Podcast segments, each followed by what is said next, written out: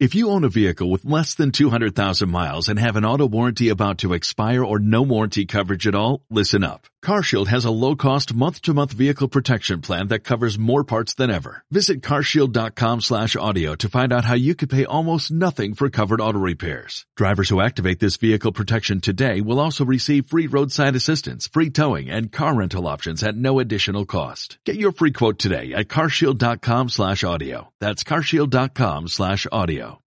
Oh, Canada, a vast idyllic land filled with beavers, loons, lumberjacks, and polite, friendly folks. We have those things for sure, but there's a darker side to the Great White North, full of mystery, crime, the paranormal, and dark history. Join me, Mike Brown, and co host Matthew Stockton every Monday for the Dark Poutine podcast as we tell dark stories from north of the 49th parallel with the Ottawa game covering more international cases. You can listen to Dark Poutine for free wherever you find your favorite podcasts. Thank you.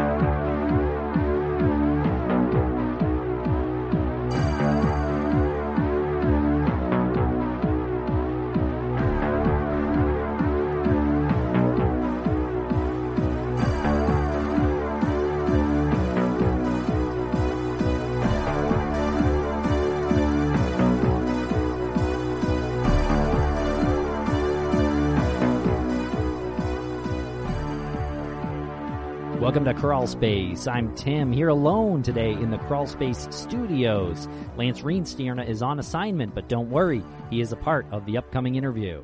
This interview that we're about to play is with Dr. Lee Mellor. Really impressive guy, someone that we met at the American Investigative Society of Cold Cases conference in Albany back in April 2019. He's a doctor, he's a PhD, he's a criminologist, an author, and a musician. His books include Rampage, Cold North Killers, and he co wrote Understanding Necrophilia. So uh, you can see where this is headed already, I think, and probably a good time to mention that uh, discretion is advised. Some of this gets a little bit dark. He also has his own podcast called Murder Was the Case. Definitely give it a listen. We talk about it a bit in the interview. It's really informative and uh, educational. You will like it. Links to all these are in the show notes. So thank you very much. We're uh, excited to introduce you to Dr. Lee Mellor and I want to introduce you to another new podcast, one that is coming under the Crawl Space Media umbrella, a show that we are really excited about because we, we see it as an extension of the Mindhunter project uh, from Netflix. If you don't know that show, check it out, and it's because it's real. It's real research into serial killers, and that's what these fellas are doing. They don't have PhDs like Dr. Lee Mellor, but the work is really compelling, and I'm sure Dr. Lee Mellor would be really into it because, as you'll hear in the interview, Dr. Lee does this kind of thing as well, interviewing serial killers and trying to learn the psychology behind what makes them tick. And so that's really what this show is all about. It's Chris Duett and Andrew Dodge. They host a podcast called Criminal Perspective and I'm going to play a clip right now. And again, they're coming under the Crawlspace Media umbrella, so you're going to hear a lot more about them. But basically, what they do is speak to killers, incarcerated murderers, serial killers, spree killers, you name it. Okay, so here's a quick clip of an upcoming episode of Criminal Perspective. Contains an interview with Tashia Stewart. Tashia was convicted of murdering her mother, Judy Abair, in her home on March 3, 2011, in Pasco, Franklin County, Washington. The state's case that compelled a jury to convict her was that Tashia murdered her mother in a plot to obtain insurance money. Tashia claims that the killing was in self defense, and in this clip, she outlines what happened that led to her shooting her mother. But I need to warn you discretion is advised. We were in her bathroom, and she, um, I was using the restroom, and she comes up out of her um, closet. She had a big, large walk-in closet, and she comes up out of it while I'm washing my hands. And she's got this axe thing in her hand, and she starts chasing me around the house with it. And she keeps chasing me and keeps chasing me, and um, I get away from her, and I'm hidden and I realized that when I'm hidden, that if she were to come in the area that I'm at, that I'm screwed because she um she can get me and I I can't get out. I'm trapped. And so I was coming out of where I was at, out of the closet, and she's coming towards me, with her axe in her hand. And that's when um, I don't remember how I got the gun, and I don't remember pulling the trigger, but I shot her. Okay, so check out this show, Criminal Perspective. There are links in the show notes. You are not going to want to miss it. They also have a Patreon page where you get some real intense serial killer and other kind of killer interviews. And I got to tell you about Stitcher Premium. This show, Crawl Space, began in February of 2017, but not every episode is on the public feed. That's because our archive is with Stitcher Premium. So check it out there, stitcherpremium.com. Use code MMM for a free month. And speaking of MMM, that stands for Missing Maura Murray. We've done 60 creator commentary episodes, which is sort of me and Lance recording over the old episodes. Uh, really unique project, kind of like a director's commentary. We call it creator's commentary, but there's a lot of new insight and a lot of us making fun of each other. Also, Patreon. We're on Patreon. Check it out over there. Patreon.com slash crawlspace podcast. We do some live vaults, which is pretty much me and Lance talking about current true crime cases, but uh, we're diversifying a little bit. Last week, we played a pilot of an episode of a new show that I think we're going to launch at some point, maybe this summer, with our friend Otavia Zapala. So check that out over there at patreon.com slash crawlspace podcast. And we're doing a live show with the podcast True Crime Obsessed, who we find to be hilarious. And the show is Saturday, October 5th, 2019 at 7 p.m. at the Bell House in Brooklyn, New York. Check it out. It's me, Lance, Maggie Freleng, and Patrick Hinds and Gillian Pensavalle of True Crime Obsessed. It's going to be a great show. Tickets are limited, so get them fast. Okay, everybody, thank you very much for listening. I hope you enjoy this interview with Dr. Lee Mellor.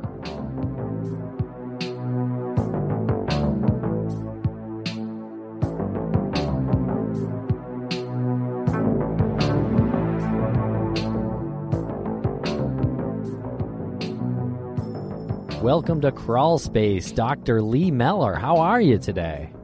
Actually, not having a bad day, so you caught me at a good time. well, good. And uh, I, I'm joined here with uh, Dr. Lance. I am not a doctor of anything, unless perhaps by the end of this interview, maybe I could get like an honorary doctorate after uh, speaking with you. Yeah, I might be working on something like that. That's the way I that have, works. I have little projects in the works. Okay, great. Yeah, I'd appreciate that. Yeah, and collectively we're known as Dr. Crawlspace. Yeah, okay. So, uh, so you can just call us Doctor if you want, and either Sounds one of good. us will answer. well, one of you can be D, one of you can be R. When you come together, it's enough. Yeah, yeah, Perfect. Yeah. that makes that makes a lot of sense. I've always said we share a brain anyway. so who's the left hemisphere and who's the right? No, no, it, comment. it's back and front. Yeah. So you do a lot of stuff. yeah. So you, you put it lightly. You've written some books. You you host a podcast called Murder Was the Case. Some of your books here: Cold North Killers, Rampage, and you mostly you you are you live in Canada, so you mostly focus on uh, Canadian crime. Is that accurate? I would say that's accurate of my popular works. The the third popular work that I'm not technically credited with, but if you look inside the book uh, cover, you'll see that I am an author of about 40% of it. It's the crime book. Um, DK Books has a really beautiful series of coffee table books that are illustrated and they cover things from science to history. And of course, one of those things was crime and I wrote about 40% of that book. It's actually visually it's my favorite one I've ever done, but my name's not on the cover, although I wrote almost half of it. Then academically, I've done Homicide, a forensic psychology casebook. I edited that with my co-editor Joan Swart, and I wrote about four chapters on that.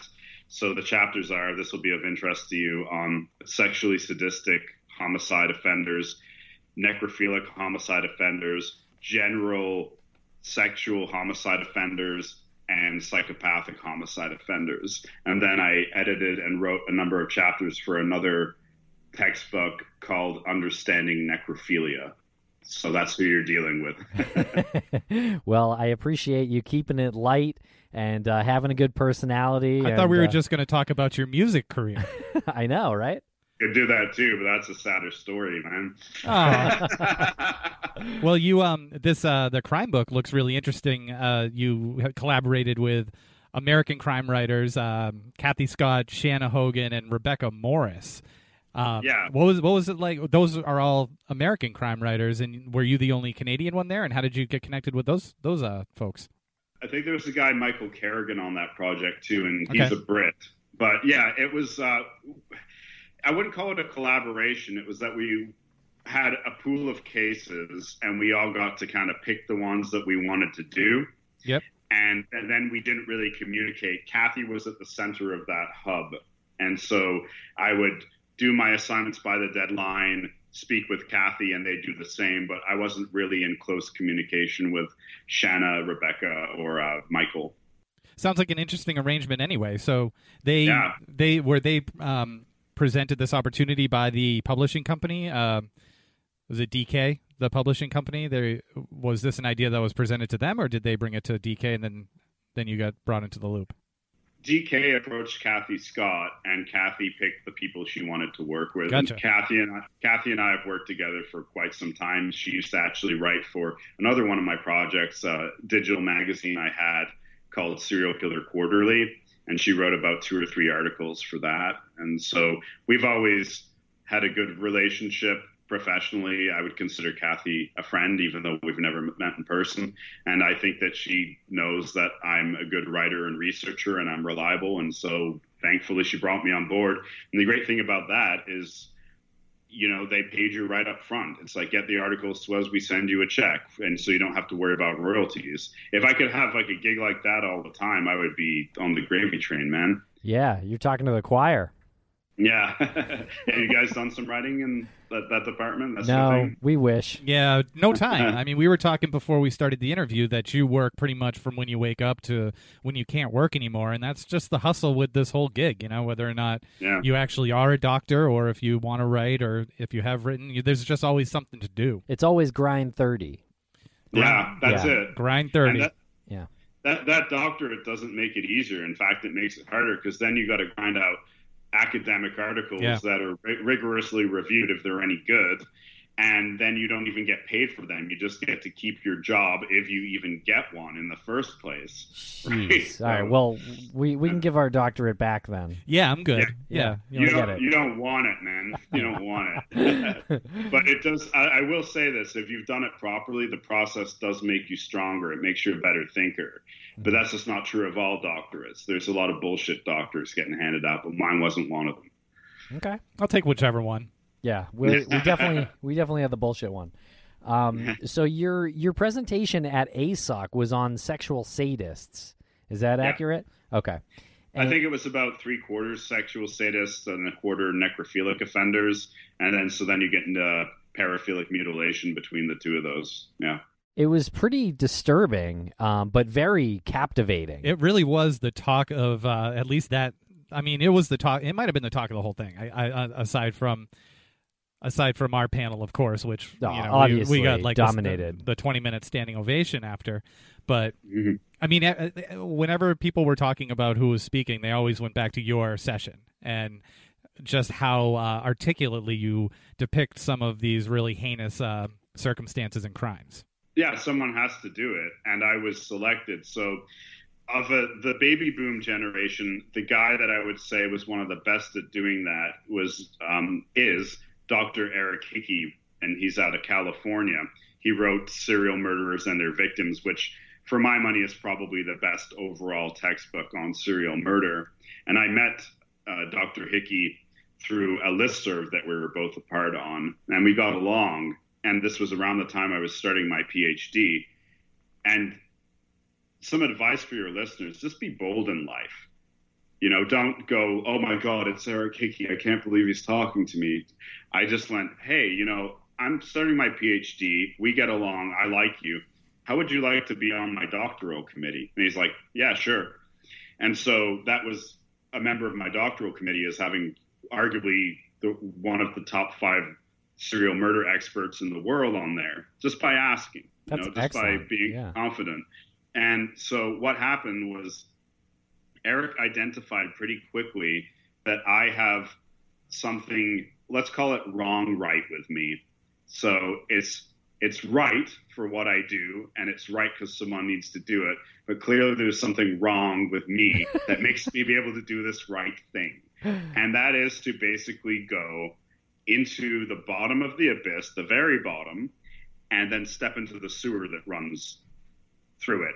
Which I guess if it's an abyss, it's a floating sewer. Mm. He said, look, there's people that have done sexual sadism and rape and pedophilia. There is no shortage of people that have done that. He said, but there's almost no exploration of necrophilia and that kind of thing. And you can do it, so you should, because that's where you'll stand out.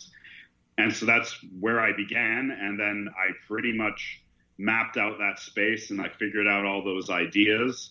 And then after that, I was able to get out into the other kind of paraphilic behaviors. So I got the sex sadism stuff and the pedophilia and all that in many ways. Yeah.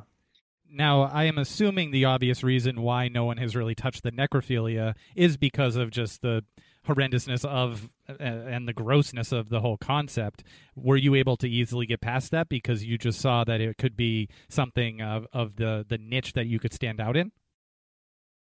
Yeah, I mean, I don't think it's as bad as torture. So if you're talking about sexual sadism, if you want to look at this from a, a, rational perspective, I don't know what you guys have seen. I've seen some awful stuff having to do what I do, you know, and I, I shouldn't say having, choosing to do what I do.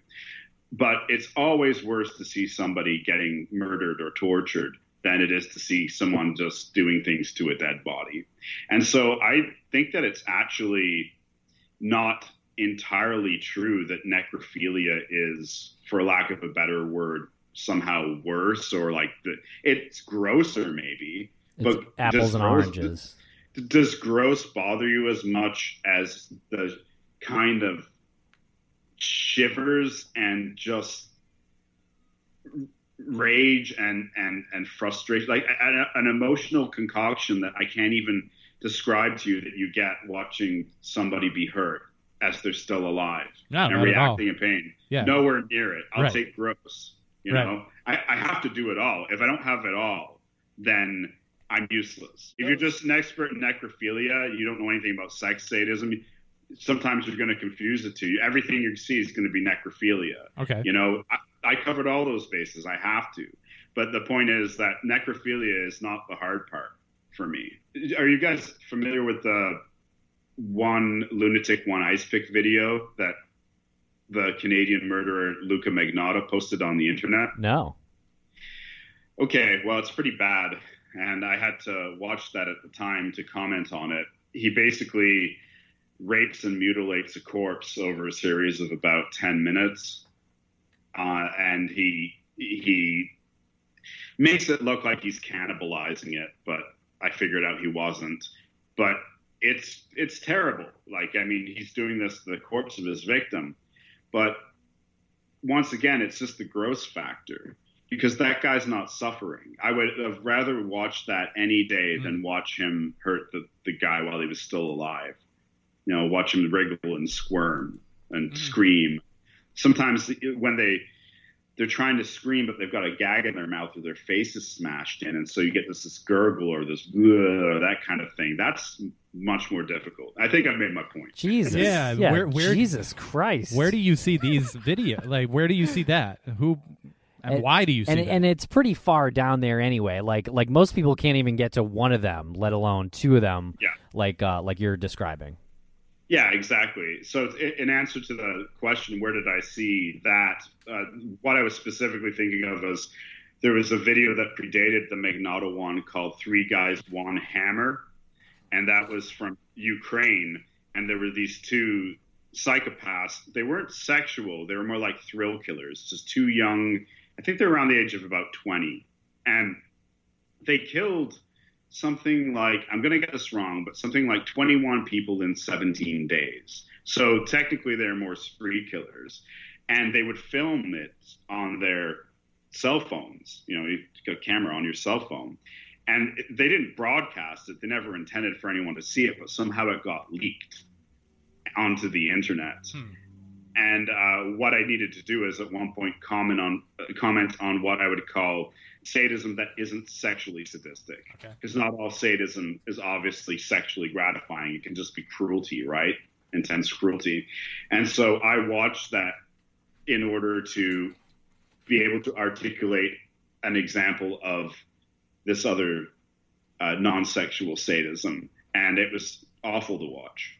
Now I have a uh, something here written down from your panel at at ASOC that says uh, watching the victim suffer and not inflicting the pain.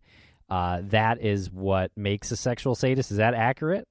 Yeah, that's actually in the DSM five. That's specified. So any other definition, sometimes people just let it slip and that they know better.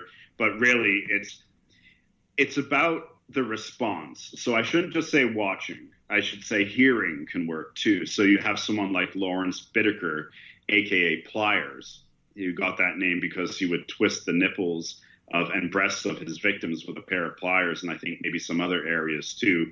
And this was back in around 1980 in California, and obviously he would get off watching them, uh, their faces in fear and pain and, and, and humiliation too. That would be a part of it but the recordings he made were audio recordings, and that's what he would replay to relive those experiences. They would have been like masturbatory, right?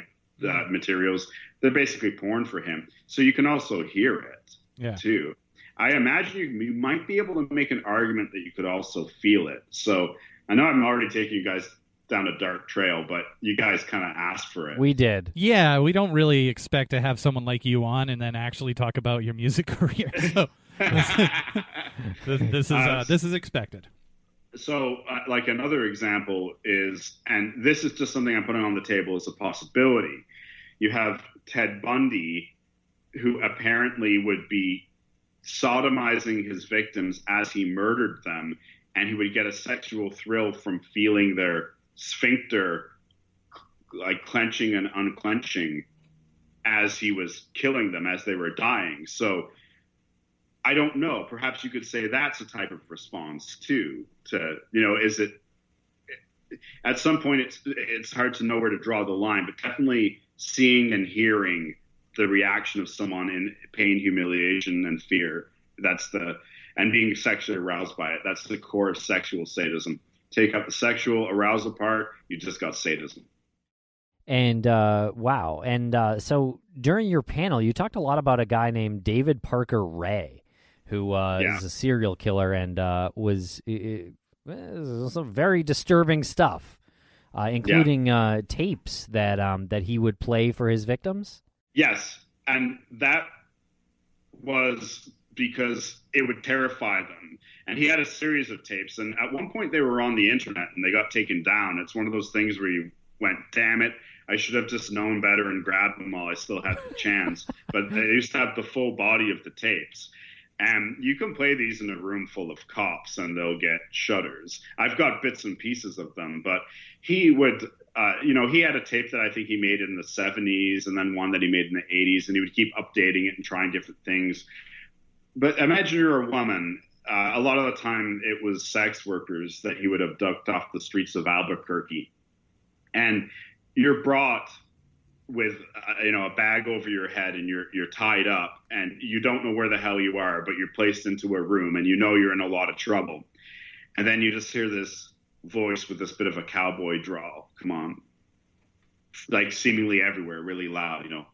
Hello there bitch. You know, you're probably wondering what's going on probably terrified bound can't see nothing.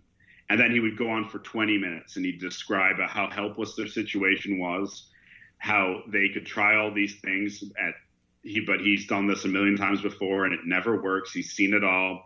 And this is exactly what's going to happen to you. You're going to be raped in every hole. You're going to be tortured. And if i feel like killing you i might but he didn't kill all of his victims. Some of them he just gave drugs to and and hypnotized and they kind of found themselves wandering lost along these desert roads going i don't know what happened but i'm in a lot of pain. And where the hell was I for the past week? So that just goes to show also that um, sadism, whether sexual or not, it's not always, it doesn't always necessitate murder, right? Um, in fact, I would say in a lot of the cases, the murder is just to get rid of the witness, just to finish it off. Yep. In the case of David Parker Ray, here's a guy who had devoted his life to making it so that he could keep these women for weeks you know, living out his ultimate sexual fantasy for weeks, sometimes I think even months. And that sexual fantasy was to do terrible things to them. I mean, he had a gynecological chair set up in a trailer with giant studded dildos and an electric breast stretcher and uh, and electrical shock uh, devices, and I could keep going on, but you get the point. That's why I use David Parker Ray as an example of a certain type of sadist, what I would call like a, a complex sadist or maybe like a grand sadist or something for like at the most extremes of organization and paraphernalia and wanting to prolong it he's just the best example. So i always give him uh, when i give that talk. Yeah it's pretty effective so he's no Good. he's no longer with us right he he died in prison yeah he got what i call the devil's blessing so he made it till about the age of 60. They think he killed his first victim when he was about 16. And he'd been killing about one woman a year from the age of 16 to 60. So that's what, like about 44 victims, I think. And they never found any of the bodies. So we know he's a serial killer, but he was never convicted of serial murders. And they think what what he did was that he got rid of the bodies down mine shafts and he, because he was a ranger at a lot of these parks out in New Mexico. And so he would know where all the mine shafts and canyons and things were and he could just dispose of them down there. And now I've strayed from your original question but I was talking about when they caught him.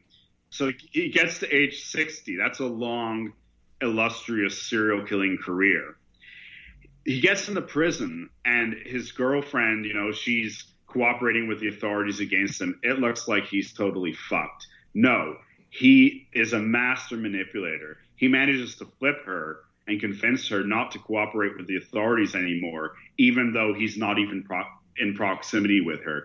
He gets the people in the prison to like him, including some of the guards, and they're passing messages around and everything. Like, I swear, if Satan was walking the earth, it would be David Parker Ray, he'd be wearing cowboy boots.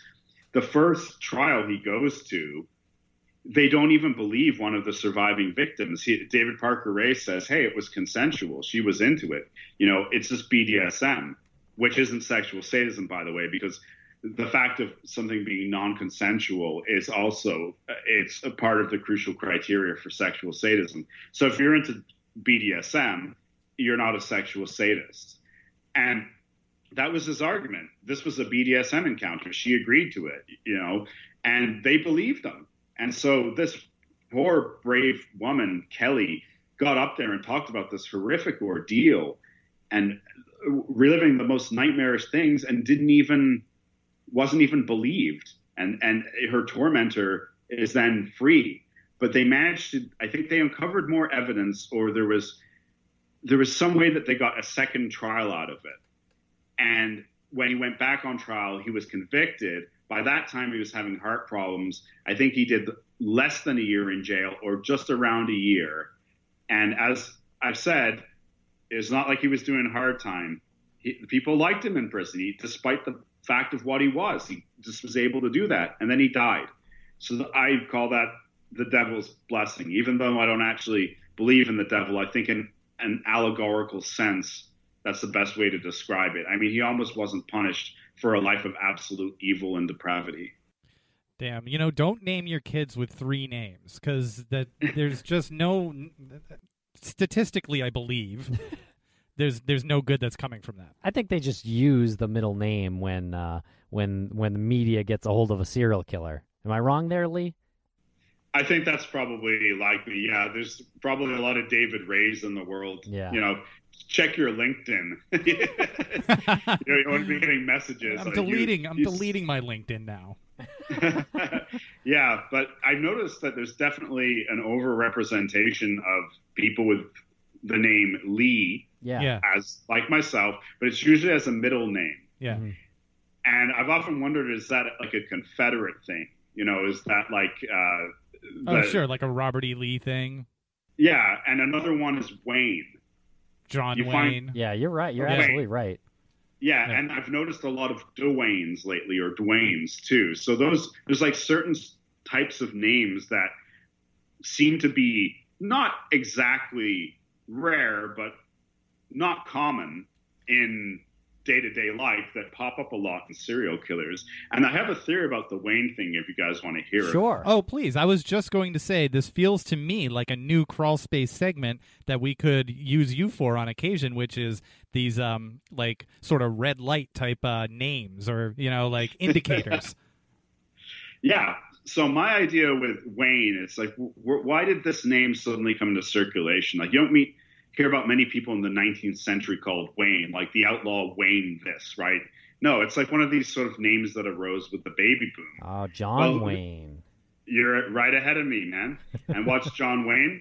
John Wayne is a macho, macho guy. He doesn't yep. take any shit. He's a hard man. He doesn't express his feelings. And so any father that named his kid after John Wayne has probably got statistically a likelier chance of being a bit of an asshole to his son and raising his son in that kind of way than and now, now I'm not. This is not like really a, a condemnation of, of, the Waynes of the world. but I'm just Wayne. saying that if you if you run the averages, yeah, yeah. No, I think that's really compelling actually, and you could probably trace it back to being some truth to that. Yeah, yeah. even um even Lee. So there's Lee Marvin, who is the uh, another tough guy actor right yeah. around that same time. There you go. Yeah. Yep. There you go.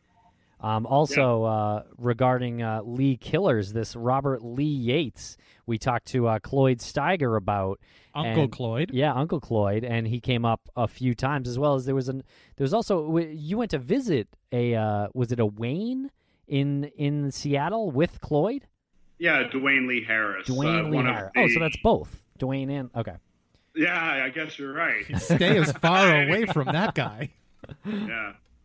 Yeah, we went to see Dwayne. Um, if, if, it's okay, I, I, only want to talk vaguely about it because I've established a, a relationship with him, and there's got to be some trust there. He's in prison, he's a target, and let's just say, in the long run, it's better for me to speak with Dwayne and have that trust than rather just spill all the beans now and then he won't talk to me yeah anymore. okay but so you, we so can talk saying, about dwayne's case so you're saying you like dwayne more than you like us is that what you're saying you like dwayne more than you like cloyd i'm saying dwayne's more valuable to me than you guys That's, that, that makes on. that makes sense we'll, we'll we'll we'll take our doctorate back but... Hi, listeners. I'm Vanessa Richardson, host of the podcast Serial Killers. Like many of you, I'm fascinated by the darker side of humanity. What causes someone to develop such deadly desires and why they decide to act on them? For the past six years, I've been able to explore these curiosities weekly, tapping into the mental states of the world's most notorious killers, examining their backgrounds and habits, searching for answers. If you haven't had a chance to check out our show, there's truly no better time to dive in. With hundreds of episodes to binge and new ones released weekly, Serial Killers is the perfect podcast for any avid true crime fan.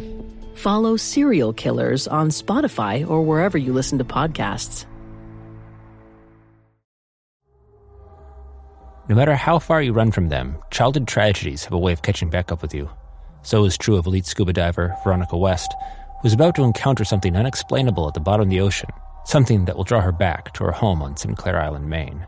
There, she'll lead a dangerous rescue mission to the bottom of the Bay of Fundy, home of the world's largest tides, and something horrific down in the depths. Listen to Narcosis, the latest horror fiction show on Realm's premier horror channel, Undertow. Narcosis is available now. Search for Undertow or Narcosis wherever podcasts are served. Swimsuit? Check. Sunscreen? Check. Phone charger? Check. Don't forget to pack the 5 Hour Energy. It fits great in a pocket or carry-on, and the alert feeling will help you arrive ready for anything. Now get 20% off when you use code 5HE Travel at 5hourenergy.com. Expires April 30th. One time use only. Not valid with other discounts. Remember, visit 5hourenergy.com and use code 5HE Travel to save 20%. What's the easiest choice you can make? Window instead of middle seat? Picking a vendor who sends a great gift basket? Outsourcing business tasks you hate? What about selling with Shopify? Whether you're selling a little or a lot, Shopify helps you do your thing, however you cha-ching. Shopify is the global commerce platform that helps you sell at every stage of your business. From the launch your online shop stage to the first real life store stage, all the way to the did we just hit a million orders stage? Shopify's there to help you grow. Whether you're selling scented soap or offering outdoor outfits, Shopify helps you sell. Wherever and whatever you're selling, Shopify's got you covered. Sign up for a $1 per month trial period at shopify.com slash try. Go to shopify.com slash try now to grow your business, no matter what stage you're in. Shopify.com slash try.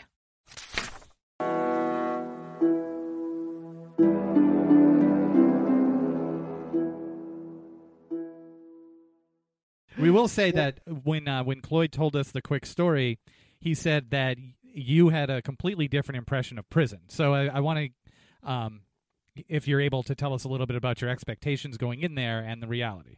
I don't know that I had many expectations going in there. I, I did think that when we went into a room with Dwayne, that it would be larger than a closet, and that if it wasn't, that he might be wearing handcuffs but we were just in the room about the size of a closet with a serial killer who almost being though he's almost 60 he didn't look it. He looked like he could be in his late 40s you know um, athletic tall black guy uh, gang banger those things aren't mutually exclusive. You can be in a gang and also be a sexual serial killer. You know you just don't tell your homeboys about that part of it and so yeah i mean I, it, it was a situation that on paper was very dangerous uh, but what are you going to do? Just say I can't do it and cry and run out? No, you just suck it up. You go, here's the situation. If shit kicks off, well, then I'm going to have to deal with that. So I would say that was the only thing about the prison that surprised me is I thought there'd be a little bit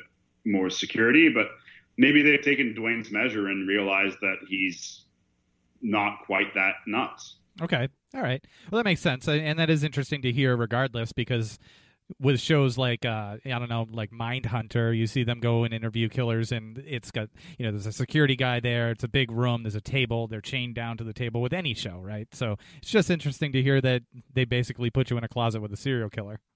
Yeah, well, Cloyd was in there too, so it was two on one. But I mean, the guy's a psychopath, right? Yeah. And he would he would admit that to you, and he's a gangbanger. So even if you have a cop and and myself, we're both, I think, bigger than the average guy it's still something to contend with. It's something that you shouldn't underestimate. The for capacity sure. for a guy like that to just pick up. Like there was a computer monitor in there. He could have just picked up the computer monitor and just brained one of us with it. And if he did it quickly enough, we would have been out long enough to get the other. Yeah. Right. Yeah. So yeah. Wow. Damn. Um. So so I take it that didn't happen. There was no altercation.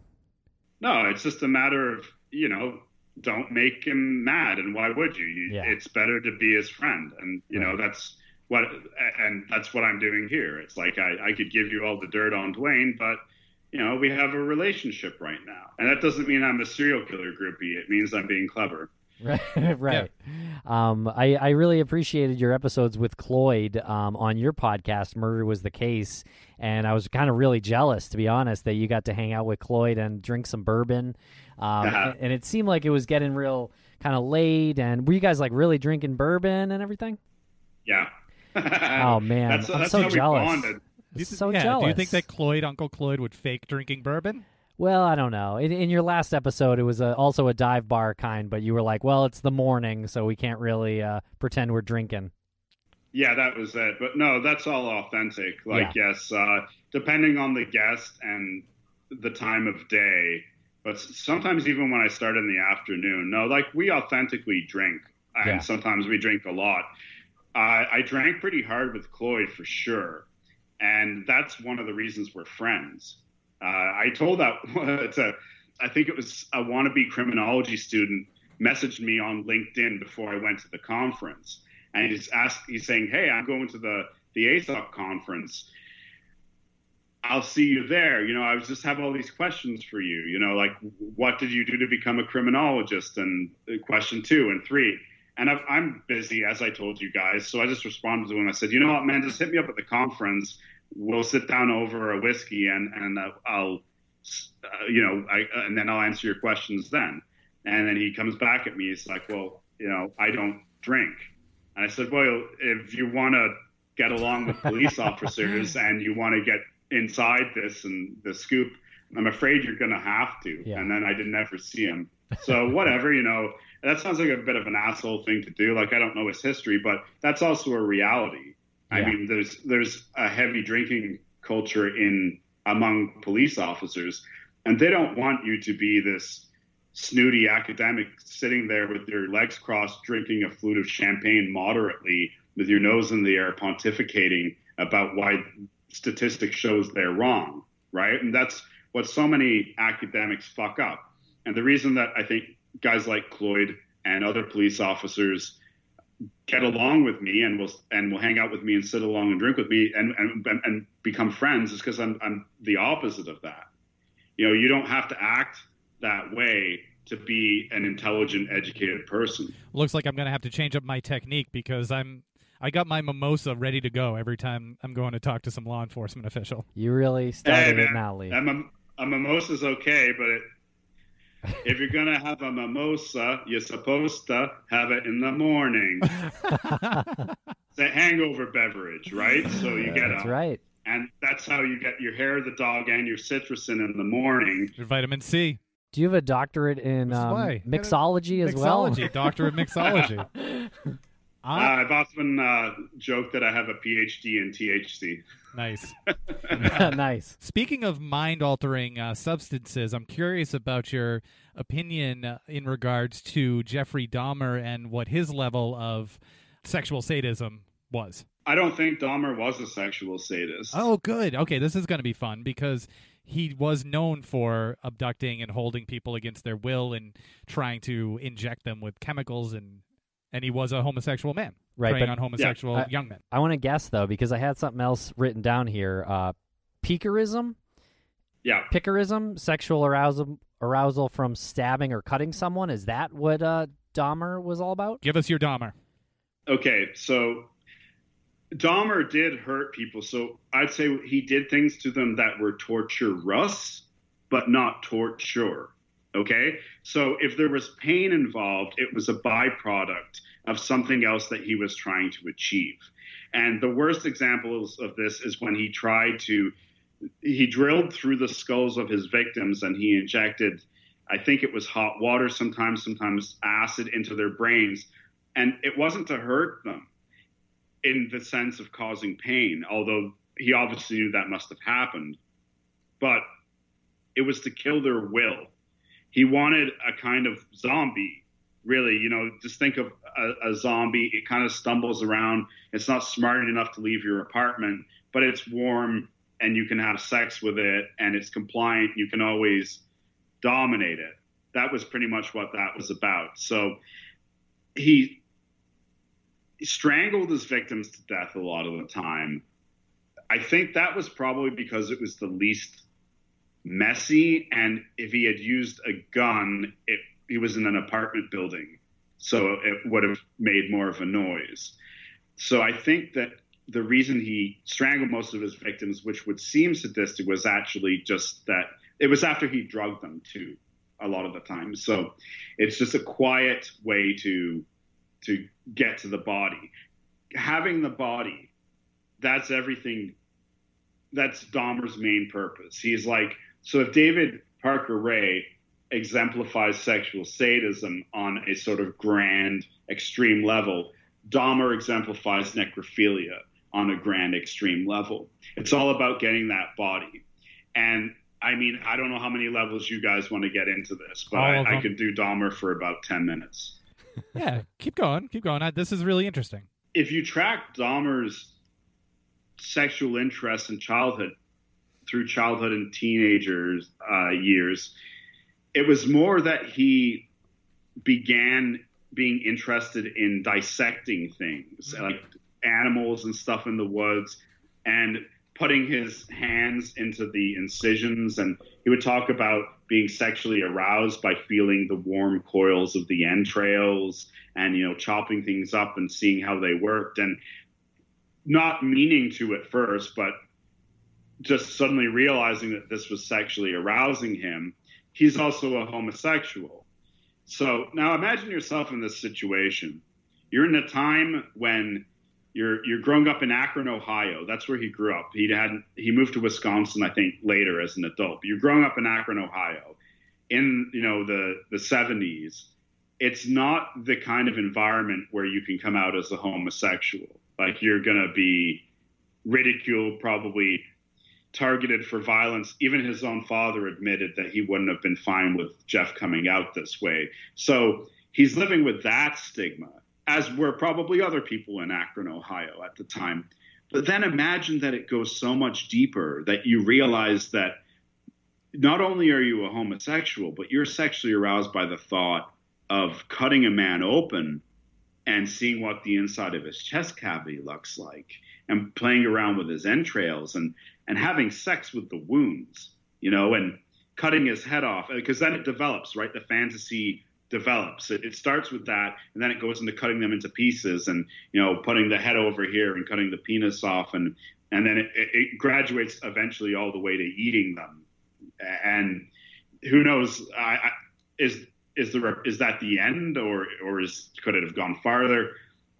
It's a spectrum of, of behavior around dead bodies, sex, mutilation, eating, and he just progressed through all of it. So it's not only that he couldn't ever seek help because of his homosexuality, if that's a hard conversation, how do you have a conversation with people that actually there's more?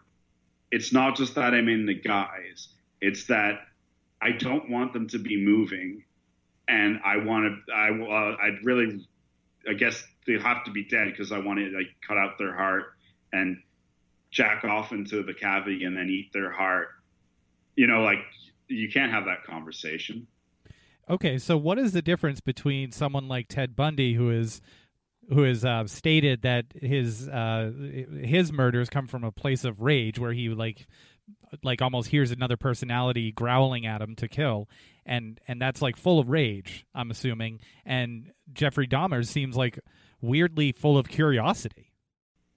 Mm, yeah, well, I think the a key thing that we have to and, and, and by the way, Bundy was a necrophile too. Yeah. But he was also a sexual sadist where Dahmer was not. Bundy was a full blown psychopath. So I don't know how much you guys know about that, but if you got a score of 30 or higher, you meet the clinical cutoff for being a categorical psychopath. Dahmer was psychopathic, as many people are. You know, he has traits of a psychopath, but he didn't hit that 30 score. And I think his sort of mental state is probably better accounted for by something like an autism spectrum disorder or perhaps schizoid personality disorder. He might have been on his way to being fully psychotic at some points. That was debated a lot in court. So the psychological part of them is very different. I mean, Bundy's a sexually sadistic psychopath who likes a bit of necrophilia. Dahmer has got some other mental thing going on. He's not sexually sadistic. He's psychopathic, but not a psychopath. So they're different in, in that way, even though some of their post-mortem behaviors were the same. I think that Dahmer did have some rage. He does have one victim. I remember he he was out drinking and he took him back to a hotel room, and he just woke up and he realized that he beat the guy to death. But he couldn't really tell you what that was about because he was blackout drunk at the time. But there was definitely some rage in there. But I think, yes, Bundy a lot more so. And let's begin with okay, what's the relation of these men to their victims? They covet them. In the case of Jeffrey Dahmer, he covets men who I think that he liked athletic men. And a lot of has been made out of, well, he, you know, he was killing black men, therefore it's racist or a hate crime this might be controversial to say. I think he was going for like the black guys with the sort of athletic, very muscular bodies. You know, that that's the commonality you'll see in there. He never went for an overweight black guy or whatever. He also lived in that neighborhood. So I think that that was his ideal was this muscular man. And if you if you look at the photographs he took of his victims after death, they would always emphasize the torso element, right? This other like the chest and the abs and that accentuated. And, and where would he cut into first, right? Mm-hmm. And and so in a way, it's kind of interesting because that's what women find interest um, sexually arousing in men, or you know, captures their interest is you know a nice strong chest and abs, and so I, I think that that was what Dahmer coveted. You know, that was his ideal male. Now Bundy is like the hetero, completely heterosexual, and he goes after the middle class, beautiful, long haired ideal of a woman at the time. Like I found, I look at pictures of um, I look at pictures of Bundy's victims. I find them all universally attractive. So both are coveting, but I think Bundy had more of a sense of like rage because he felt that this type of woman was eternally unattainable to him. And he thought about it at much deeper levels than Dahmer did. And he made this about his legitimacy. So he came from a different family background than Dahmer. Dahmer had a fucked up family, but his mom and dad were together. Bundy very well could have been, he was an illegitimate child. He never met his birth father he might have known, and it's suspected that his grandfather was actually his father, so an incestuous conception, right? So you've got this person who's very conscious about their circumstances. He, he grew up for a long time thinking his mother was his sister. And so he's starting off with like a feeling already of being uh, stigmatized and outside of the order. Although, I mean, you could say the same of Dahmer too but I think he framed it in much more of a social class way, like I'm not good enough for these women. And I think he always knew that that he could for a while he could wear this mask and he could get by and he could pretend to be from this middle class family and I think pretend to be normal. I think he was very aware of the fact that we, he was abnormal. Dahmer couldn't really ever fake being normal, so he didn't have that problem. But Bundy could for a while, but then he would know that the mask would invariably slip. They would find him out and he'd be rejected.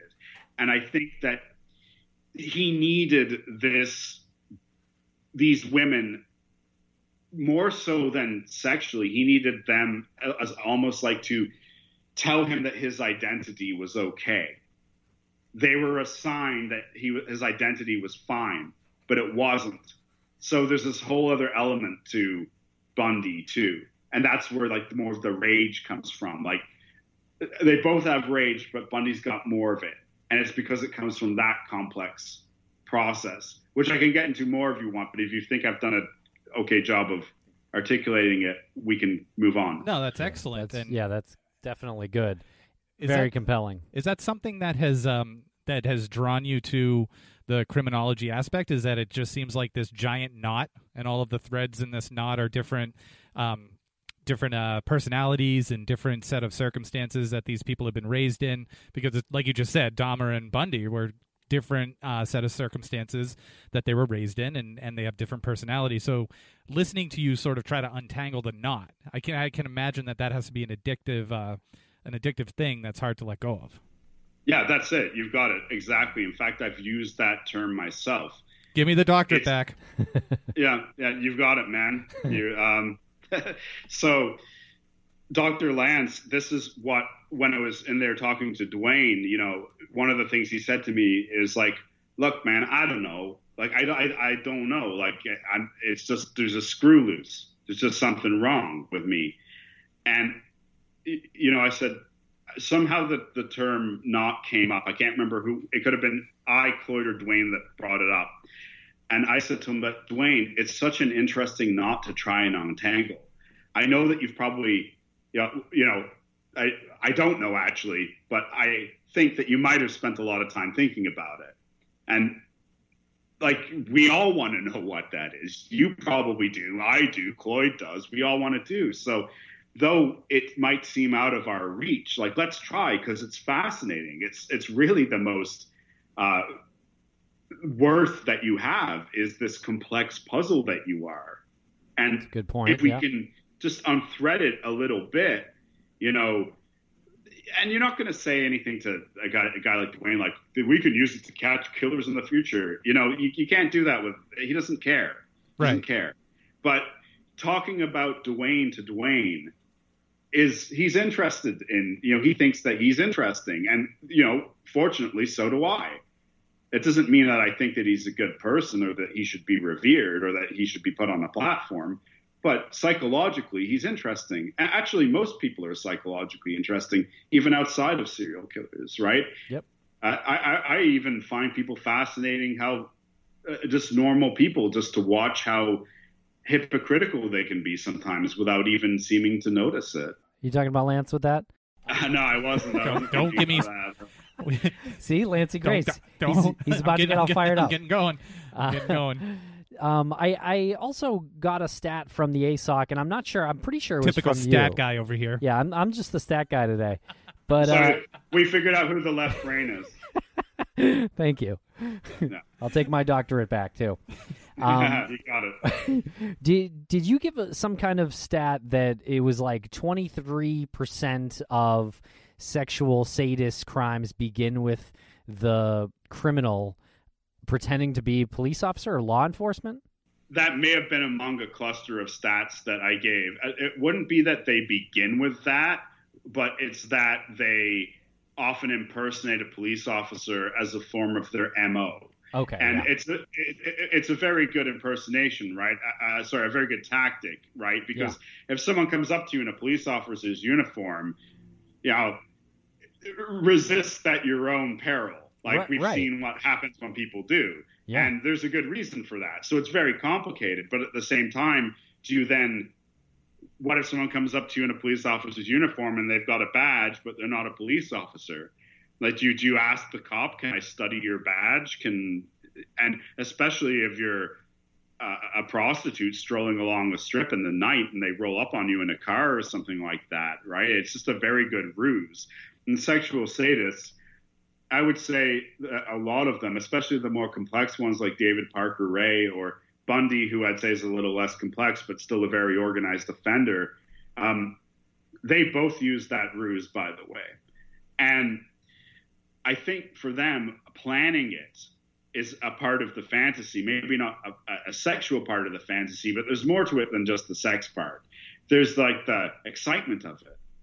You know, there's the execution of the plan. And I think that's something that we can relate to too. When you have an idea and you start to put the wheels in motion and you go, oh, yeah, and then this will make it work even better. Like, you know, you guys have probably had Yeah. an idea for the podcast where you, Sure. one of you said something, the other one's going, yeah, and you've high fived, you get excited.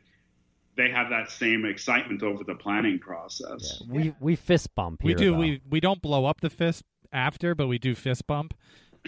Um, the high five's a little too broy for us. Yeah. we're doctors and all. yeah, we don't. We're not. We're not bros. Yeah, What is what is fist bumpy? Like I, I do the fist bump, but I don't know where it came from. I feel like baseball. Yeah, yeah. It seems like a baseball thing. Maybe I'm wrong though. Yeah, we'll just go with baseball. Yeah, Yeah, I think I prefer it to anything with an open palm because me too. o- open palms they can get sweaty. Like, and I'm not just saying it's the other person; it can be me too, right? Oh, I have sweaty palms right now. yeah. Yeah, me too, and I don't know why. I'm not nervous. I'm not Yeah. hot, but um, yeah, the fist bump is just a bit like it means the same thing, but. I- Yeah, I'm not sure of where that arose from, so I'll take your baseball answer. Yeah, I, like I feel it. like I can aim better with the fist. Definitely the exploding part came from baseball. I think. Yeah, like But- that's the home yeah, run. Yeah, yeah, yeah. But I can I can aim better. Like this, I I miss. It's a little less intimate yeah. than the open the open hand. yeah, yeah. No, I'm I'm with you. Yeah, I know. There's nothing wrong than like a high five that doesn't go right, where you don't like connect Yeah, the and- Uh, same it's parts the so- palm, and then you feel guilty, like now you're not bonded or paired, or you're somehow screwed up in your coordination. But if you really think about it, why would it go 100% right every time? That's a good point. Yeah, yeah. Two people swinging I mean, the- objects at each other. I mean, very different, di- yeah. different sized hands. yeah. The odds right? of it not going trajectory are, is are off. much larger. You don't know if one's a righty, maybe No. the other person's a lefty, and then you're all fucked up. You know what's god goddamn worse than that? What? A failed handshake. Oof. When you squeeze too soon on the handshake and you end up squeezing the more of the fingers Mm. than actual, you know, because on a Mm. handshake oh, yeah, you want to yeah, get can get that real awkward. You want to get that in in there, like thumb, like boom, like Eh. that's where you want to be. But sometimes you squeeze too soon, and you can't take that back. You can't unring that bell.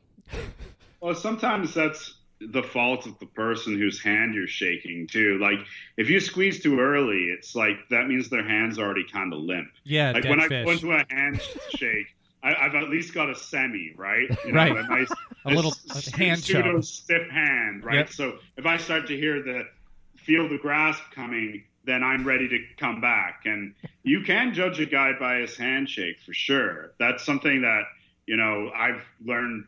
That's an old wisdom that I go by. Yeah, you can tell.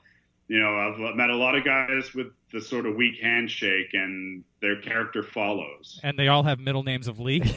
yeah. What about Trying Dwayne? Yeah. I'm wh- trying to think if I shook Dwayne's hand now. I, I, I don't think I did. In fact, I don't even think he remembers my name. That's how funny it is to interact with someone like that. At first, he didn't want me to write him, and then started to warm up to me at the end. And I don't even think he knows my name. So if I wrote him, he'd be like, "Who are you?" I'd have to tell him. You were the Yeah. guy that I wanted to throw the computer monitor at until you proved proved yourself to be a pretty stand up guy. That, that's it. But that just goes to show like how um, self-interested he is and how little you matter to him ultimately, even if he's trying to fake it, right? Right. Or even if he's interested for some reason. He was much more interested actually when, and this came up naturally, uh, that I was a doctor. Then things changed Ah. because he said, I don't really know what's going on with me, man. Like, I ain't no doctor. And I just saw the opportunity for a, a joke and to point out, I said, Yeah, but I am Dwayne. So, you know, like, that's why we're here. And me and Cloyd laughed. I'm pretty sure Dwayne laughed too. And then the whole tone of the interview changed. Oh, I'm with a doctor now. So this person's actually, you know, maybe of the status that is needed to begin to understand me. Something Right. that he doesn't understand himself. Yeah, he probably Ooh. remembers that I'm a doctor, but he couldn't tell you my first and last name. What's really interesting, you said a, a little while ago before we started talking about handshakes and, and whatnot, you said that he said something to the effect of, I know I have a screw loose, but I can't tell you why. That's really fascinating to me that someone knows that they have a problem. Like, Yeah. like in the movie Seven, when he's like, "Do you know you're crazy?" Like, I when- love, I love know- that line. When a person is insane, as you clearly are, do you know that you're insane? Maybe you're just sitting around reading guns and ammo, masturbating in your own feces. Do you just stop and go, wow, it is amazing how fucking crazy I really am? Yeah? Do you guys do Doesn't that? that resonate into real life when you're talking to someone like him and he says, I guess I gotta, I don't know why I have a screw loose, just to be self aware enough to know that you have something wrong with you? I think Yeah. is very, really, it's curious for me. Yeah, I think that at the end of the day, you know, after probably sitting in prison for a long time Okay. and thinking about why he was there and why he did what he did, he maybe just came to the conclusion that he doesn't really know why, which is like a really deeply unsatisfying answer because we think that like it's this we could do this psychological excavation where we can go through layers of the person's history and genetics and that we'll eventually get to it but even though we might be able to do that that still doesn't mean that that person's aware of that at the time that they're doing the crime Right. they don't know why themselves Yeah. and you could put it to them and they might you might understand them better than they understand themselves because you're capable of empathy and insight and they're not Right. And you can see it from a distance where they can't. Yes. They're inside of the whole thing. yes and you can observe their contradictions too. So one of the things dwayne would do he would often come back to talking about his mother He's like my mother was a gangster you know she raised hard men. I kind of got the impression from him that you know there wasn't much maternal love going on there. But then if you said to him well dwayne do you think you know that would have anything to do with you killing women? he'd he'd get pissed at you like you're asking a stupid question like no man of course it's not. Like why are you trying to make it always about that? And then three minutes later he'd be back to talking about his mom. You think So- that was in, in some way like you insulting his mom in his head? yeah that that might be it. Yeah. that might be saying that like i'm blaming his mom who he might have some love or affection for to the highest of his capability right?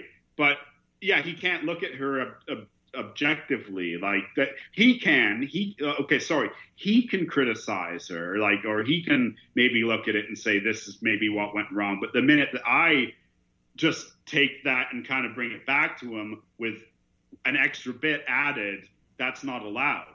And so then you just go, oh, okay. Well, that's how you know that's one of the ways I've learned to interact with Dwayne.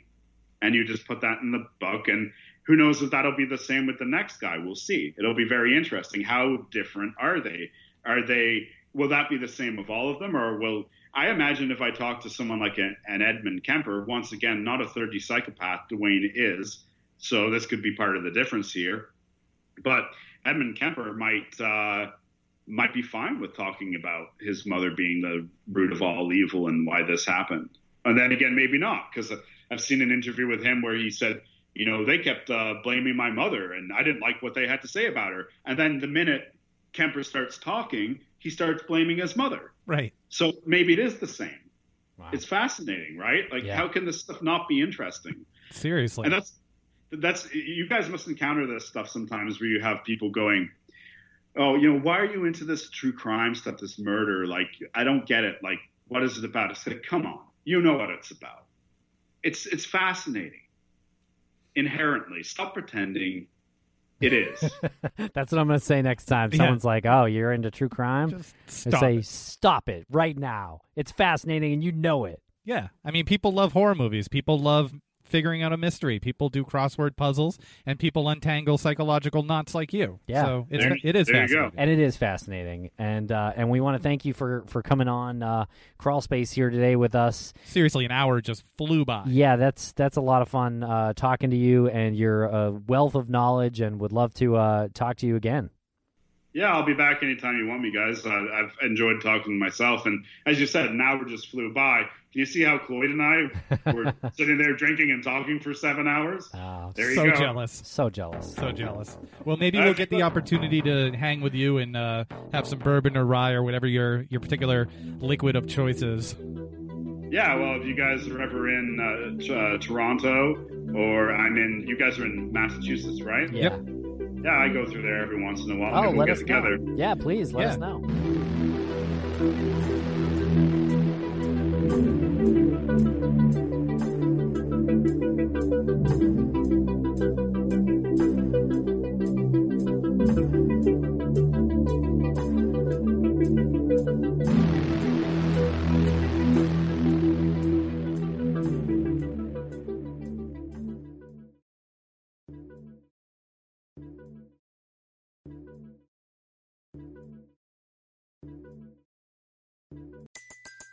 Everybody in your crew identifies as either Big Mac Burger, McNuggets, or McCrispy Sandwich.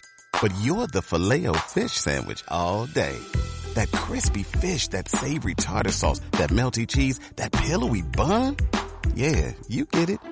Every time. And if you love the Filet-O-Fish, right now you can catch two of the classics you love for just $6. Limited time only. Price and participation may vary. Cannot be combined with any other offer. Single item at regular price. Ba da ba ba ba.